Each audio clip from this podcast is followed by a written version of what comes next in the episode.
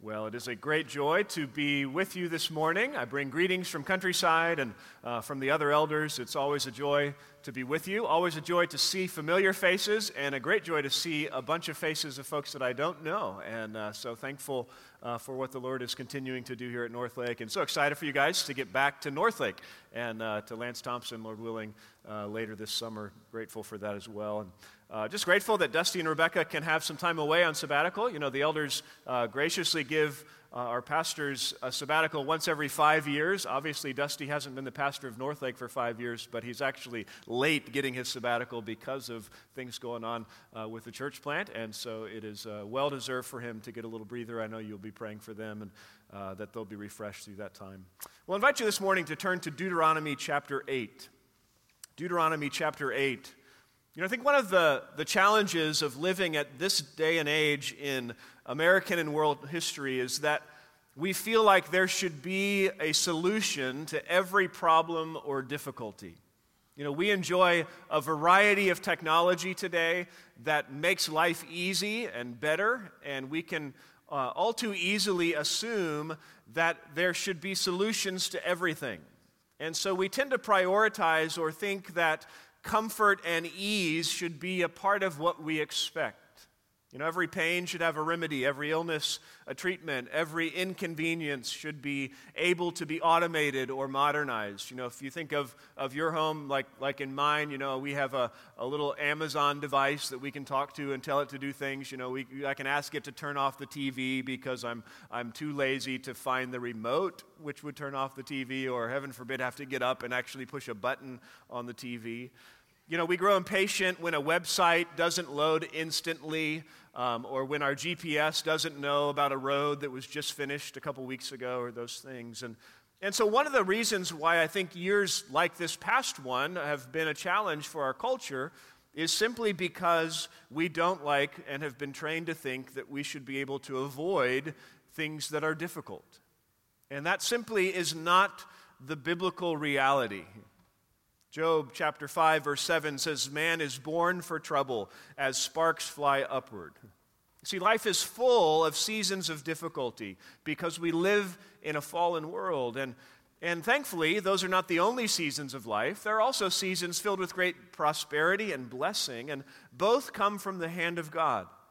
And both come with their own unique sets of trials and, and challenges and temptations. And so I'd like us to look at Deuteronomy 8 this morning which is a text that looks back on a season of difficulty for Israel and looks forward to a season of prosperity.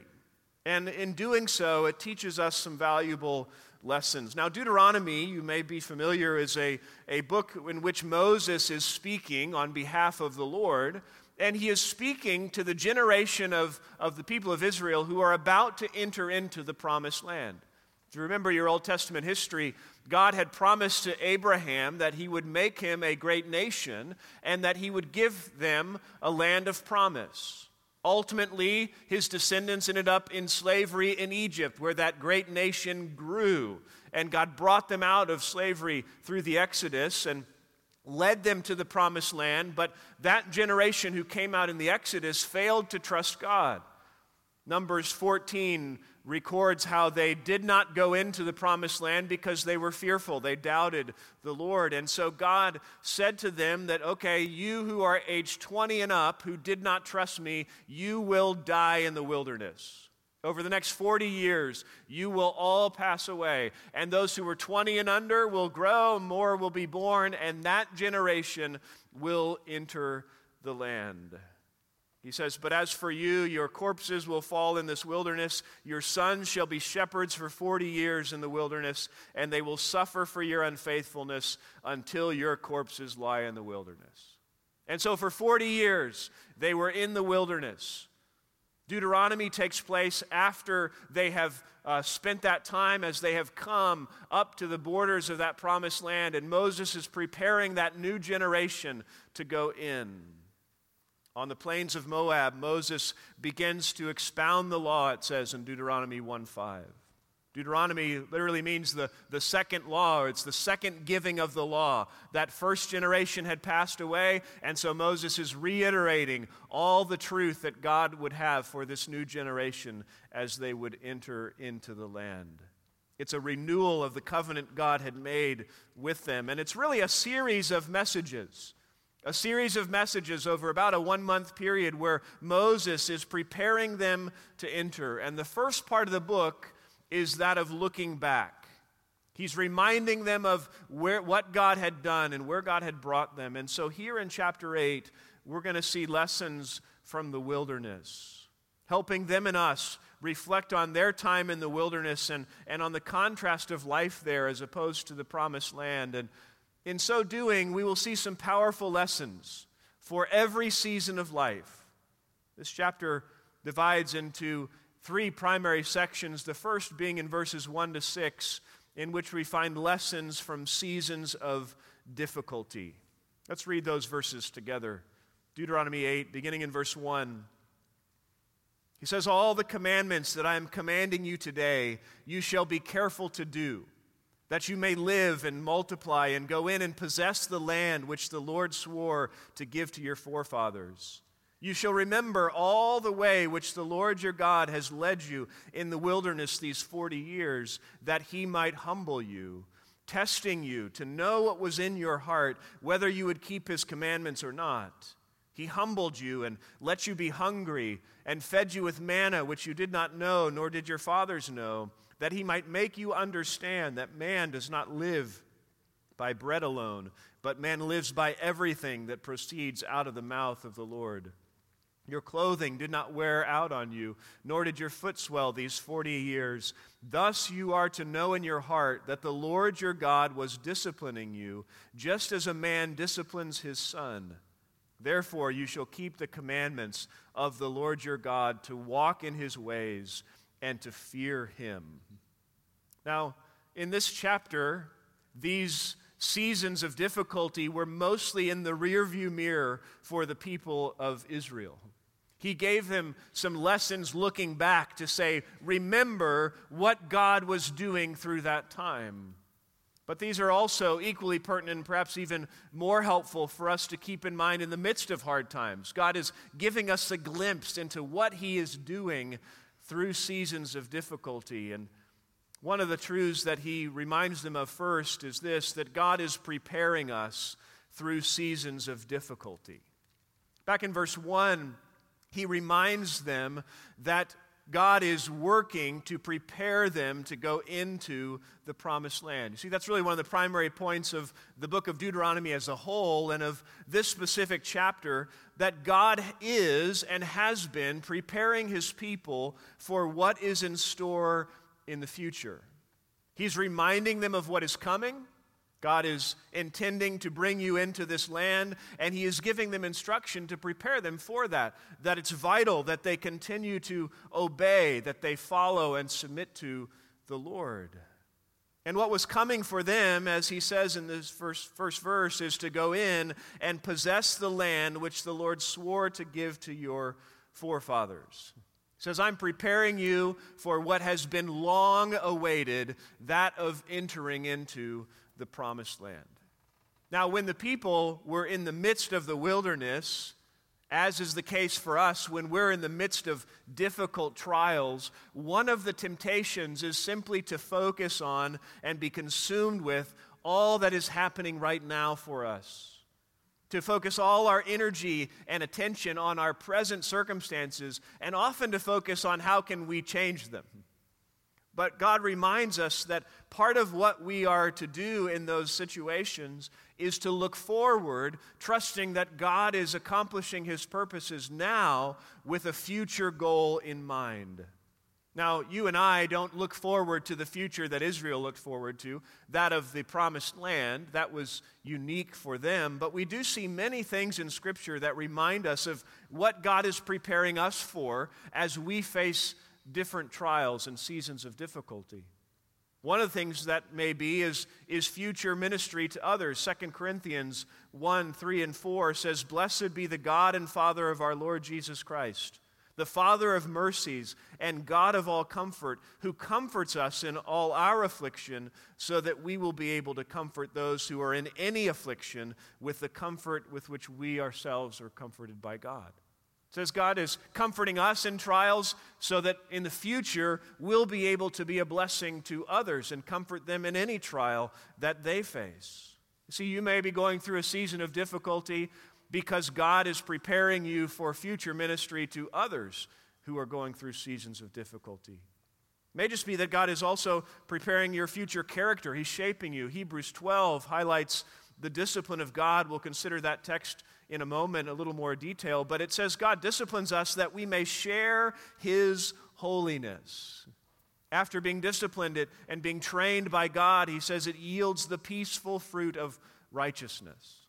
One of the things God is doing is preparing our, our character ultimately that we may enjoy our future glory with Him. 2 Corinthians 4 16 and 17 says, Don't lose heart. Though our outer man is decaying, yet our inner man is being renewed day by day. For momentary light affliction is producing for us an eternal weight of glory far beyond comparison. You see, God is working with a long term goal in mind. Jesus describes his work with his bride in Ephesians 5 and his goal to present her before him holy and blameless and beyond reproach in, in the future day. God is doing that. He's looking ahead. We get so focused on the here and now, but God is preparing us for the future. He's preparing us through seasons of difficulty. And we can have the confidence that God is using our seasons of difficulty to prepare us because of a second truth Moses reminds us of, which is that God is sovereign over seasons of difficulty. He says, God is reminding you of these things, preparing you to go in and possess the land. And verse 2, he says, You shall remember all the way which the Lord your God has led you in the wilderness these 40 years. Now, if you were to ask somebody, in this generation, why were you in the wilderness for 40 years? You would probably get a variety of answers. If you ask somebody who had been maybe 13 when their parents had failed to go into the promised land, that person might say something like, We got to be in the wilderness for 40 years because my dad didn't trust the Lord enough to take the promised land, right? I mean, they would be like, this was their fault. That generation had the chance to go in, and yet they didn't. They might think, you know, we were just in the wilderness, kind of wandering, killing time till we could go into the promised land.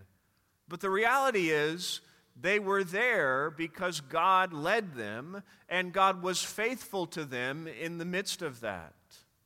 God led them while they were in the wilderness, God led them to be in the wilderness.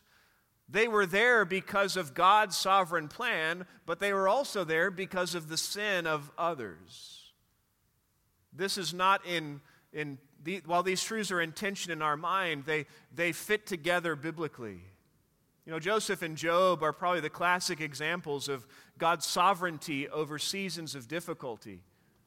As Joseph reflected on years of hardship in his life, directly caused on a human level by the sin of his brothers, he said this He said, You meant it for evil, but God meant it for good in order to bring about this present result to preserve many alive in Genesis 50, verse 20. Joseph understood God had a plan, he was sovereign, and his brothers were sinful and wicked. And God could accomplish his plan, not affirming their sinfulness, not being the cause of their sinfulness, but using it to accomplish his purpose. Job, after losing so much, even at, at the prodding of Satan, could still say, The Lord has given, the Lord has taken away, blessed be the name of the Lord. He understood God was sovereign even over those difficult seasons that he faced. Moses is reminding the people of Israel that they had not just been wandering in the wilderness. They had been led by God intentionally through that season to accomplish the purposes that God intended.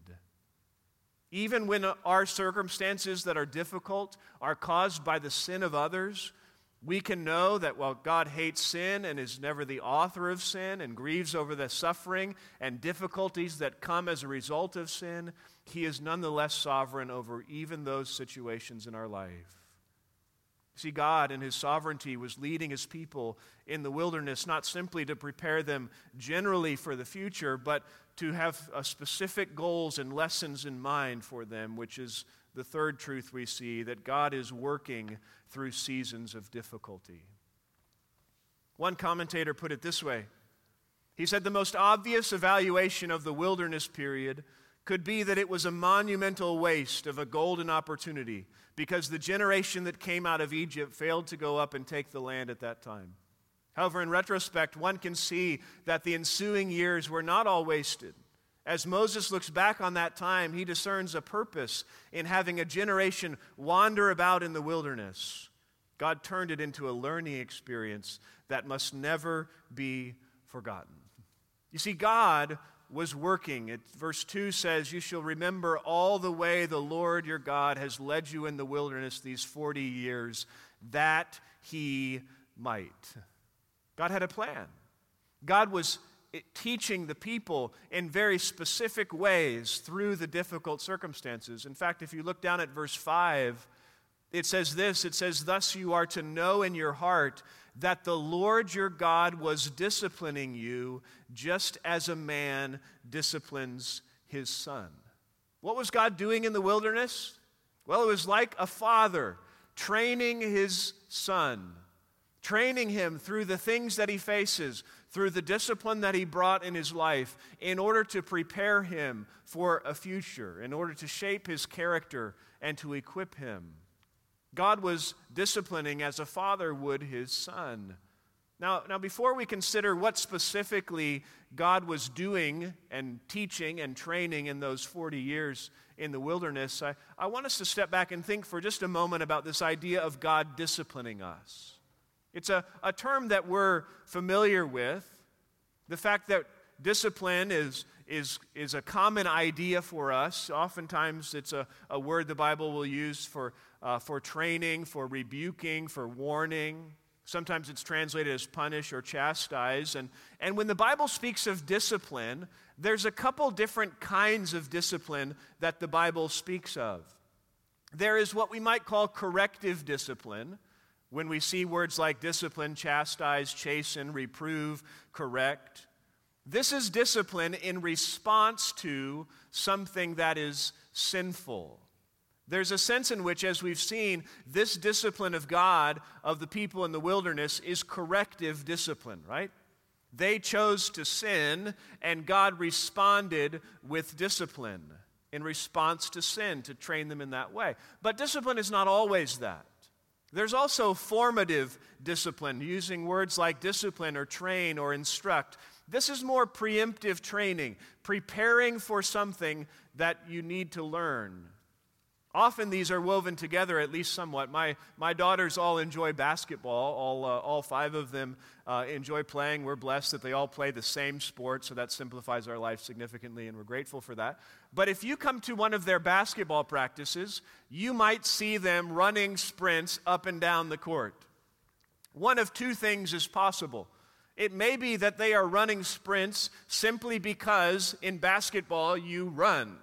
And they need to be prepared for games in which they're going to run. And so, as a coach, we say, Good news, you get to run in practice, so you're ready to run in the games. But you may see them running at practice because they were being all squirrely and they weren't focused and they weren't doing what they were supposed to do. And so, the joy of, of not doing that is now you get to run. Now, it's still helping them, it's still preparing them for what is going to come in a game, but one is more corrective and one is more formative. And those things often, again, overlap, where our corrective discipline is intended to form and shape them. You know, those of you who are parents understand this. You might, you might have your child clean the bathroom and you might have them clean the bathroom, even though they are a delight to you and they have been obedient in every sense. And at the end of that afternoon, you still may say, Go clean the bathroom. They're not in trouble. You just want to help them learn how to work hard, how to serve others, how to do gross things, how to care for one's home because you love them and you know that one day they will need to clean their own bathroom and serve their family in that way. But it might be a consequence. It might be that they have had a difficult day and been disobedient. And so when dad gets home from work, he hears how the attitude has been towards mom and he says, All right, go clean the bathroom. And they still learn all those other things how to work hard, how to serve others, how to do gross things, but they also learn that sin has consequences. And it is wise for us to submit to and obey the Lord. So we shouldn't think that every difficulty we face, every discipline of the Lord, is the result of God disciplining us for some specific sin. That was the mistake of of Job's counselors. You remember his, his friends who were talking to him when they saw him suffer, and they said things like this Eliphaz in Job 4 7 said, Remember now, whoever perished being innocent, or where were the upright destroyed? According to what I have seen, those who plow iniquity and those who sow trouble harvest it. By the breath of God they perish, and by the blast of his anger they come to an end. He, he looked at Job and said, Job, you're suffering you must be sinning. Now, it's generally true that, yes, we are sinners and sinners suffer, but it's not true that you always suffer in response to specific sin. That was what Job's counselors said. They said, Job, just repent of whatever it is you're holding on to, and your suffering will go away. That's not true. Specific difficulties in our life are the result of sin generally, but not necessarily the result of specific sin. But they are part of God's work in our lives, part of God's discipline and training of us. And you know that God disciplining Israel in the wilderness was not the exception in God's dealings with his people, it's the rule. Turn to Hebrews 12 briefly to see this principle clearly laid out. Hebrews chapter 12. describes the discipline of the Lord for his children. And beginning in, in verse 5, it says this it says, And you have forgotten the exhortation which is addressed to you as sons. My son, do not regard lightly the discipline of the Lord, nor faint when you are reproved by him. For those whom the Lord loves, he disciplines, and he scourges every son whom he receives. It is for discipline that you endure. God deals with you as with sons. For what son is there whom his father does not discipline?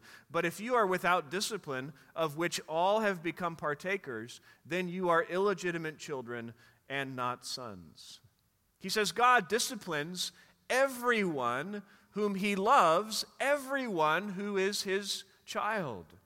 In fact, it's a demonstration of the fact that you are a part of God's family and of His love for you. If you are legitimately God's child, what does it mean to be that? John 1:12 says as many as received him to them he gave the right to become children of God even to those who believe in his name. If that's true of you, you are his child and he will discipline you. Why? Because he's mad at you? No, because he loves you and he wants to, to see you bear the fruit that comes through those things. What is that fruit? Well, verse 9 continues. It says, Furthermore, we had earthly fathers to discipline us and respected them. Shall we not much rather be subject to the Father of spirits and live? For they disciplined us for a short time, as seemed best to them. That's a pretty apt description as parents, isn't it? We do our best. But God, it says, um, it says, He disciplines us for our good, that we may share His holiness. All discipline seems not to be joyful, but sorrowful. Yet to those who've been trained by it, afterwards it yields the peaceful fruit of righteousness. Why does God discipline us? Because He cares about us. He loves us, and He wants to see us share in His character. He wants to see us having true righteousness. That's what God was doing with his people, Israel, in the wilderness. He was a loving father seeking to discipline his children to prepare them for what lie ahead, to help their character be shaped. What did that look like, and what does that look like for us?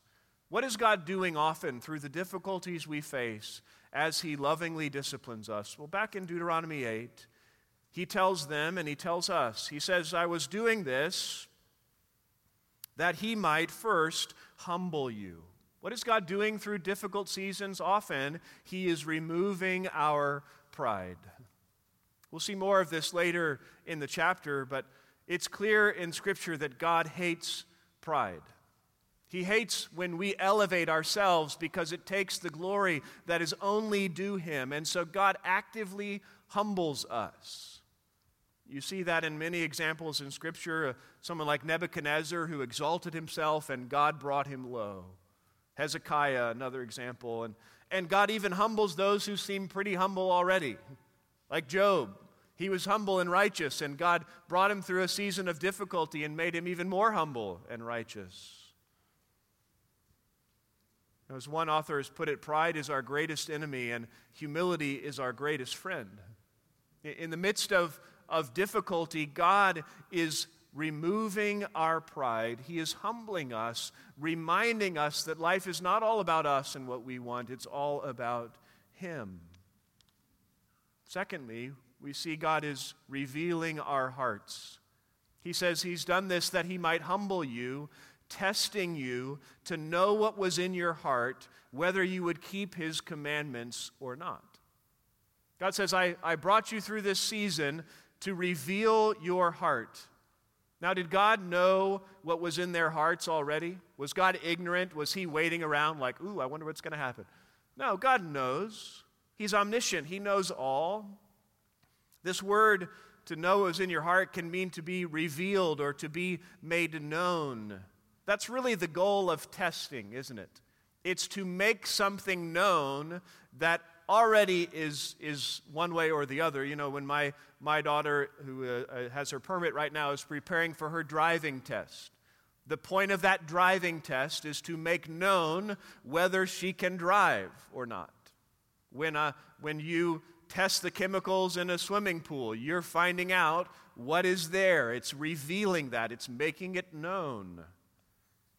In seasons of difficulty, God is revealing our hearts. It is becoming clear whether we will humbly obey him or whether we will not. Proverbs 17:3 says the refining pot is for silver and the furnace for gold, but the Lord tests the hearts. He, he reveals them, he makes them known. That was what God was doing. Deuteronomy 13, verse 3, spells out what God was looking for when it says this, it says, The Lord your God is testing you to find out if you love the Lord your God with all your heart and with all your soul. God brought them through trials to show what was in their hearts, to show them what was in their hearts, to manifest that to others. Oftentimes, difficult circumstances are the best catalyst for showing the truth of our hearts. I use the example often with folks of, of a sponge. If you want to know what's in a sponge, what do you do to that sponge? Well, you squeeze it and stuff comes out. And it may be dirty, nasty water, it may be clean water, it may be any number of other things. How do you show what's in a person's heart, whether the, they trust and will obey God or not? Well, you squeeze them. And what comes out?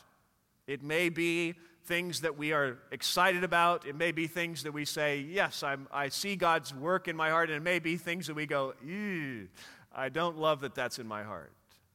But it gives us the opportunity to respond in humility and to repent when we see sin. It gives us the opportunity to glorify God when we see the faith and trust that God has built in us. But how do we usually respond when we see something coming out in our hearts that we aren't excited about? We usually say, like, stop squeezing me. I don't want that to come out. Instead of saying, I need to deal with what's in my heart. See, at times we may need to repent of what comes out of our heart in the midst of the trial when it's so tempting to respond by just blaming our circumstances and trying to change those. We excuse our sin if only life wasn't so hard. God says, no, difficult circumstances are not the cause of your sinful heart. They simply reveal it, they show what is there.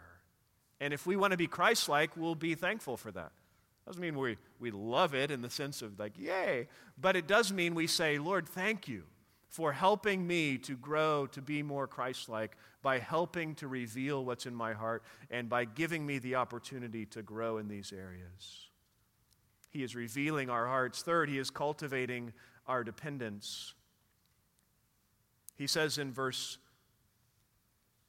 3 He humbled you and let you be hungry and fed you with manna which you did not know, nor did your fathers know, that he might make you understand that man does not live by bread alone, but man lives by everything that proceeds out of the mouth of the Lord.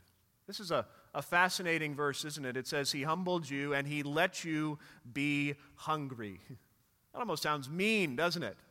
Like he, he, let him, he let him be hungry. He let him experience some, some stomach pangs. But he, but he then fed them with manna in an amazing, miraculous way. You can go back and read Exodus 16, 1 to 5, or portions of Numbers 11 that talk more about the manna that God miraculously gave them. But that time in the wilderness involved withholding from his people and providing for his people. He let them know what it was like to not have some things that they wanted, and he provided what they truly needed. And he did so, why? What was his goal? The second half of that verse that he might make you understand that man does not live by bread alone. He wanted them to know that's not the most important thing for you. Food, those desires you have, the tangible things you want, is not the most important thing for you. What is important is to live by everything that proceeds out of the mouth of God. You need God's word, God's revelation, more than you need the kind of meal that you desire. It's interesting. This is the verse that Jesus quoted when he was tempted in the wilderness by Satan to turn the, the stones into bread. And he said, Man doesn't live by bread alone. I don't have to have that. I need to live by everything that proceeds out of the mouth of God. What's the point that Paul or that Moses is making here. He's, he's helping them to know that food is not as important as knowing and obeying the Word of God. Physical sustenance need not be our consuming priority. We're free to trust and obey God because God is ultimately the one who provides. And sometimes He also withholds what we think we need, but we can trust Him that He's going to give us what is truly good for us. And God demonstrated that faithful provision, not, not only through the daily manna, but also, verse 4 says that their clothing did not wear out, nor did your foot swell these 40 years. God miraculously provided for them so that they were not in want. They had all that they needed, even though they were in the wilderness. You know, God often takes us through difficult times so we learn to depend on Him and not ourselves. So we learn to rightly prioritize what truly matters that which proceeds from his mouth. And a fourth thing God is often doing in our difficulty is he is motivating our obedience. Verse 6 says, Therefore, you shall keep the commandments of the Lord your God to walk in his ways and to fear him. He says, You've lived through the wilderness. Now be really careful to obey and respect me. Partially because you don't want to go back to the wilderness, partially because you've learned that God is a good and gracious God who provides and cares for your needs, that He is wise and trustworthy, and therefore we should obey Him. We're to obey God's word, to walk in His ways, to pattern our lives after His wise design. Because we fear him, not, not fearful that he's going to send us to the wilderness, but an awe and respect of God that flows from understanding his greatness and His holiness and His goodness. You know, I don't know what seasons of difficulty each of you have faced or will come, but may we learn these lessons in such times that God is preparing us for that. Don't get so consumed with what's going on right now. Trust that God is sovereign over that season and He's working. He's working to humble you, to, to grow your character as He reveals your hearts, to help you be dependent on Him and motivated to obey. But Moses doesn't simply dwell on the past. He doesn't simply say, Remember what you have learned. He also helps them to be prepared for the future that will look very different. And so Moses instructed them regarding that future, giving them some lessons for seasons of prosperity. We'll consider them together briefly. The first is that we are to praise God in seasons of prosperity. Look at verses 7 through 10.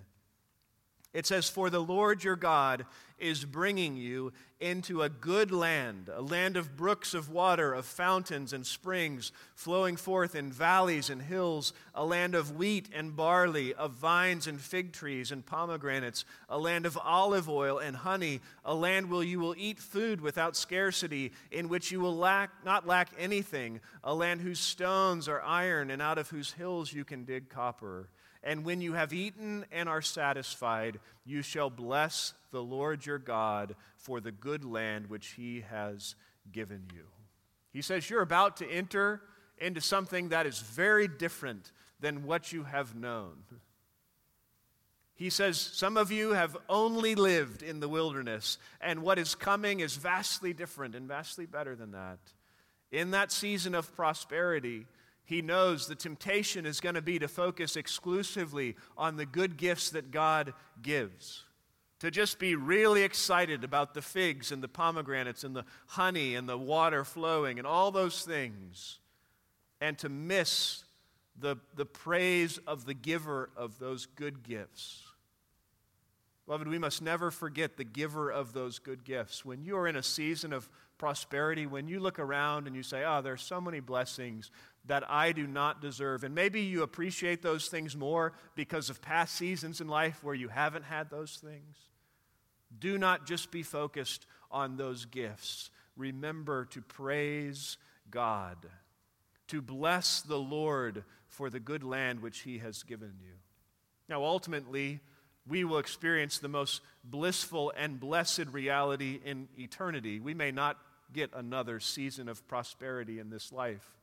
You may not face that blessing in this life, but it will one day come, and certainly in God's presence, we will spend it exalting and praising Him. Praise God in seasons of prosperity. And a second lesson Moses gives is to remember God in seasons of prosperity. Notice the warning he gives in verse 11.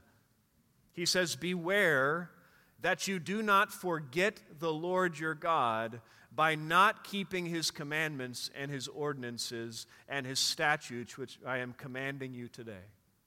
You see, the, the first danger that they were going to face when they entered that promised land was that they would just be so consumed with all the good gifts that they would not praise God for them. The second was that they would forget the Lord their God. And notice he says that you would forget him by not keeping his commandments and ordinances. You see, remembering God is not just about having some mental assent to him. It's not just about having some plaque on the wall that reminds us not to forget. It's about a, a focus on God that changes how we live in obedience. If you are not keeping his commandments and ordinances and statutes, you have forgotten him. You're not living in light of who he is. Moses says, Beware that you do not forget the Lord in your seasons of prosperity. This is intended first to keep us from arrogance. Notice what he says in verse 12. He says, Otherwise, if you forget the Lord, when you have eaten and are satisfied, and have built good houses and lived in them, and when your herds and flocks multiply, and your silver and gold multiply, and all that you have multiplies, then your heart will become proud, and you will forget the Lord your God, who brought you out of the land of Egypt, out of the house of slavery. He led you through the great and terrible wilderness with its fiery serpents and scorpions and thirsty ground where there was no water. He brought water for you out of the rock of flint. In the wilderness, he fed you manna, which your fathers did not know, that he might humble you and that he might test you to do good for you in the end. Otherwise, you may say in your heart, My power and the strength of my hand made me this wealth. But you shall remember the Lord your God, for it is he who is giving you power to make wealth, that he may confirm his covenant which he swore to your fathers, as it is this day. You see, in seasons of prosperity, it's easy to think that we had something to do with it, isn't it? It's easy to, to forget them, that God has been the one to do this. It's easy to forget the manner in which He worked to bring us to where we are. to focus on what we have done and to forget that it is the Lord your God, it is He who gives you the power to make well. Think about Israel. They were entering a land that was full of natural resources. It had all kinds of things that were going to be a blessing to them to allow them to prosper as a nation and, and as individuals. God gave Israel the gifts and the energy to make use of those resources, and He has done exactly the same for us. What do we have that we have not been given? Absolutely nothing. And yet, the temptation is when we see something going well in our life, whether that's financial, whether that's a church plant that is thriving, whether that's in our families, whether that's in our job, to think that, ah, look at us, look at me, look what we have done. You see, remembering God and remembering where God has brought us as sinners saved by grace and through the seasons and trials we have faced keeps us from arrogance. It keeps us from saying, Look at us. And it helps us to say, Look at Him. Look at what He has done. God has been faithful to us. We are, are just humble servants of His. Do not think my power and, my, and the strength of my hand has done this. This is the Lord.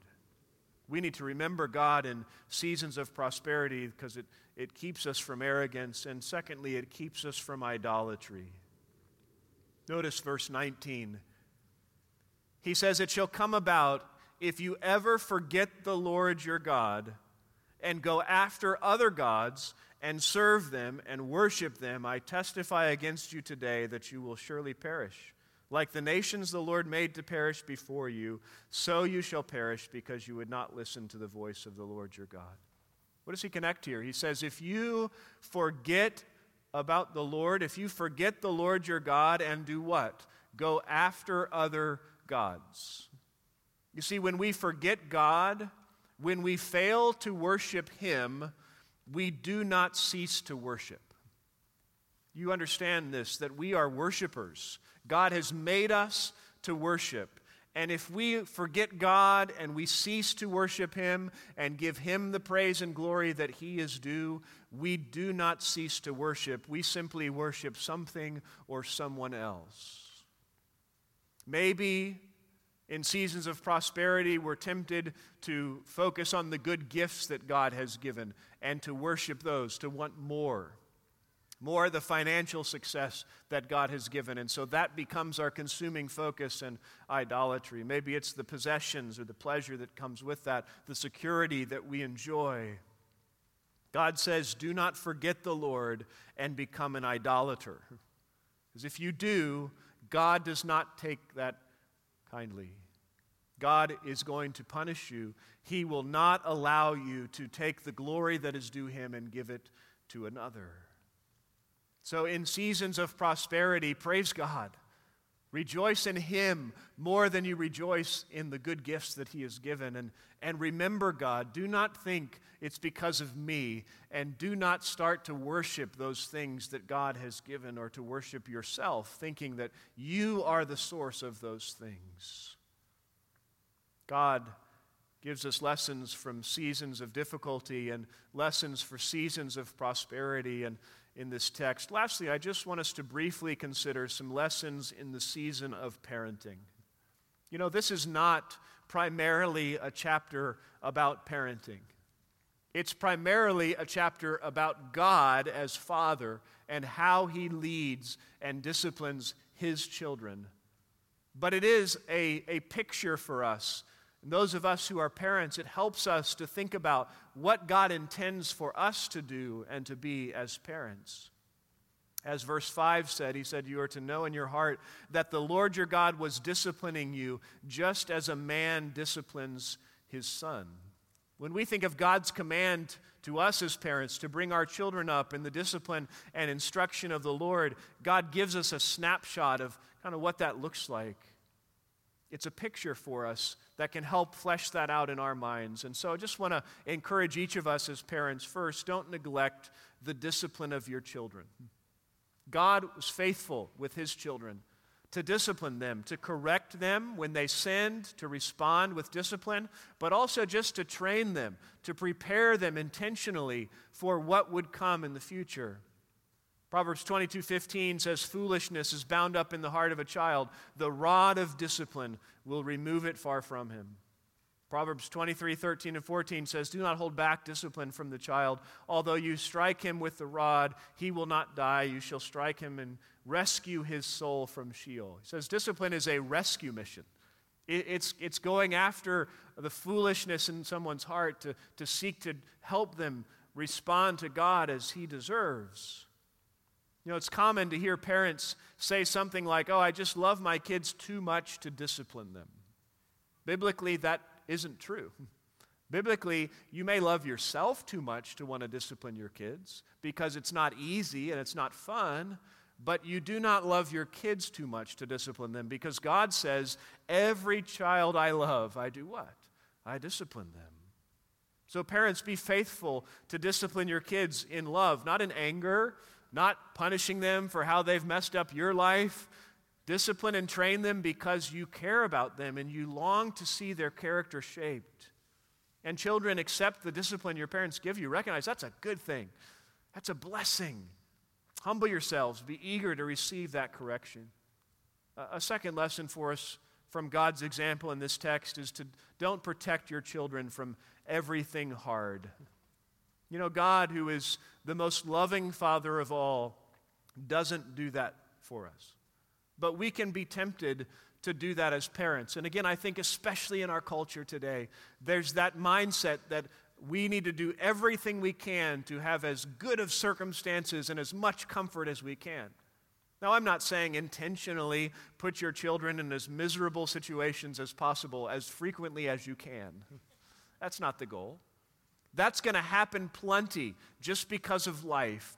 But don't think your primary goal is to get your kids out of every hard situation they face. Your primary goal is to help them learn and grow through that. Again, there are times when it's right for us as parents to help change their circumstances. But don't view that as your primary goal. Help your children respond in seasons of difficulty, as we've seen in this text humbling themselves before the Lord, trusting Him, cultivating their dependence on Him, recognizing what's coming out in their heart may not be great, and, and helping them to see that. And then, thirdly, don't lose sight of God's long term goal for your kids. We need a long term perspective as parents, not simply trying to survive the day or keep our kids from killing each other, although those are noble ambitions, and we should be seeking to do that.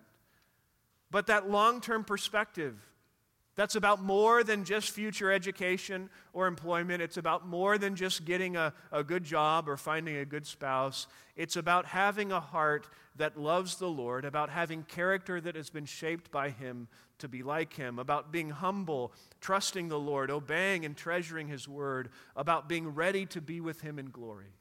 Now, parents, can you do that for your kids? Can you guarantee that? You cannot.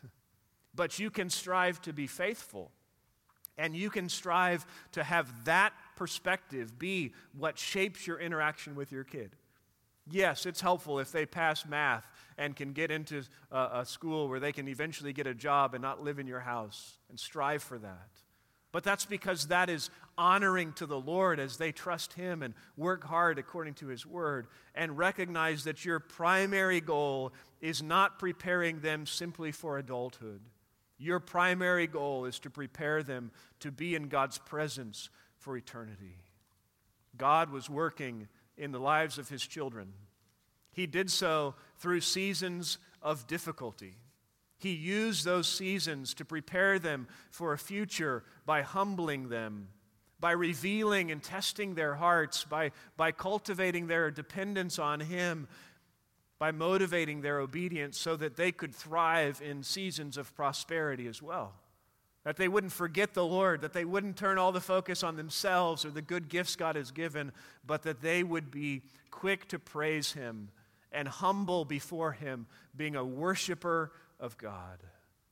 May that be true of us. May we learn these lessons and embrace the seasons God brings in our lives, trusting Him and, and praising Him as faithful children of our loving Father. Let's pray together. Our Father, we thank you that you are a loving Father to us, and you have adopted us as your children at great cost to yourself. Lord, you sent your Son to take the punishment our sins deserve so that we can be your child, and, and you continue to care for us, and, and you do so in giving us good gifts and, and providing what we need, and you do so by allowing circumstances in our life to test and humble us. And Lord, I pray that whatever season each individual here today is in, whether that's a season of difficulty or a season of prosperity, that they would learn the lessons you intend and that they would honor you in that season. And Lord, I pray for this church. Lord, this church is in a, a sweet season of prosperity, uh, uh, an exciting time of of growth and joy and blessings from you. And I pray that in the midst of that, they would not forget you, that they would not become proud in their own hearts, but that they would continue to exalt you and to, to remember the work that you have done individually and corporately together. We thank you for that, and we pray these things for your glory in Christ's name. Amen.